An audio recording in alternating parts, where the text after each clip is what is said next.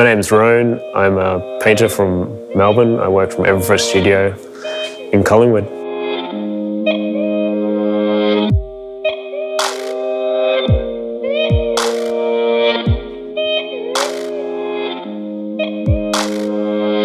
Rone's been a nickname since I was 14, 15 at high school, like before I even knew what graffiti really was. There's been so much publicity about what I've been doing. It's quite strange when people recognise me in the street, and that's one of the most surreal things about it, to be known for what I love doing, you know.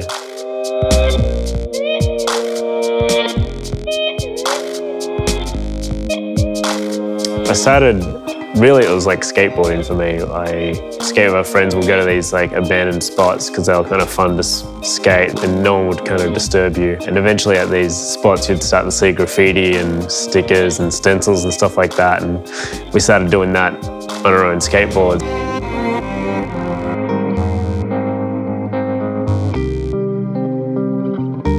Eventually, kind of the whole skateboarding thing, a lot of my friends kind of dropped off or I moved away from them and kind of started painting more than we were skateboarding. And that became what I'd do on a, you know, on a weekend or a Friday night instead of skateboarding.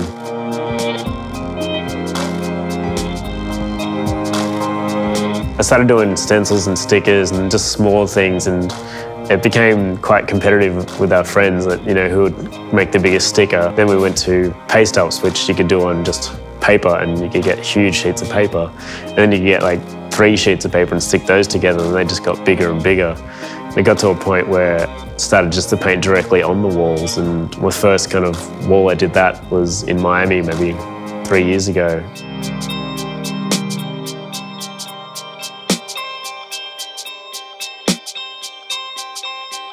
I never tried to make it my living.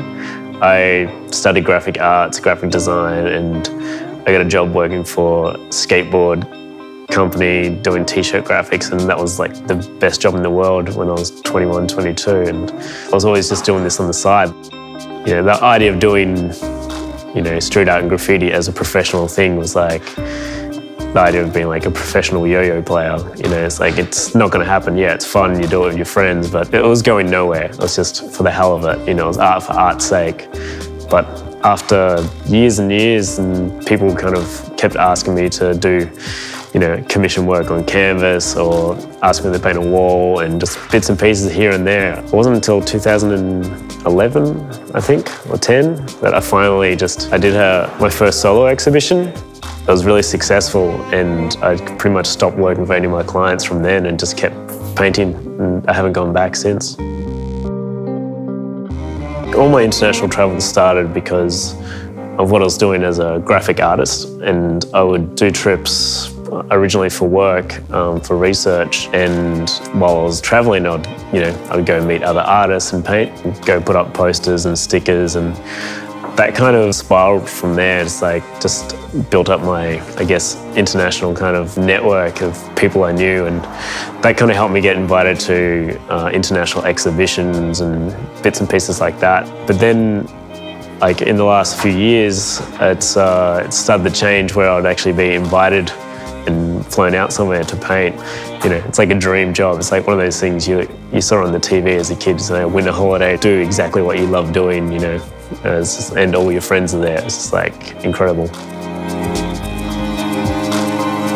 It's a real pinch yourself moment when you realise that you do what you love for a living, and you can totally survive off that. Like, I still work really hard at it, and I'm up at 7 o'clock and, you know, here every morning just doing something just to keep pushing myself and trying new things. And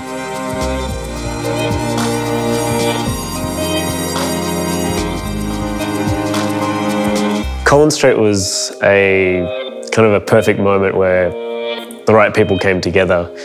There was one guy in particular, Richie Brownfield, who started a few projects in Melbourne called like City Lights, where they were doing installations, and that was in Hosier Lane, which is kind of like a tourist destination now for graffiti and street art. He asked me if I could paint some sort of work above these food vendors that were going into the space, that at first when he pitched it to me, I didn't realise how large the wall was, but he didn't also think about going all the way to the top. So I kind of I saw it and he just wanted something to, you know, almost rainbow over the top of these food vendors. And then I kind of put it to him like, can we just paint the whole thing?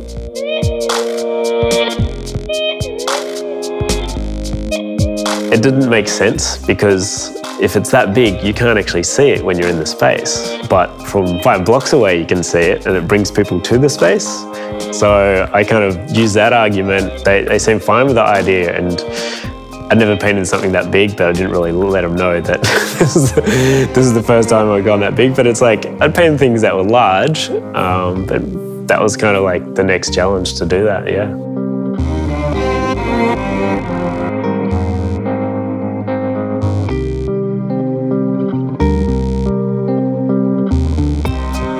Graffiti coming off the streets into the galleries into people's homes is something that's started to happen over the last 10 years. I think someone once called it the Banksy effect, you know, just like after that guy started selling things to celebrities, it kind of almost had this trickle-down effect where people started to actually realise the value of street art and graffiti and start to invest in it. It's funny little things like that legitimise it. For some people, like for myself, I've always seen it as something amazing and I've loved it, and I didn't need someone else to put $100,000 to it.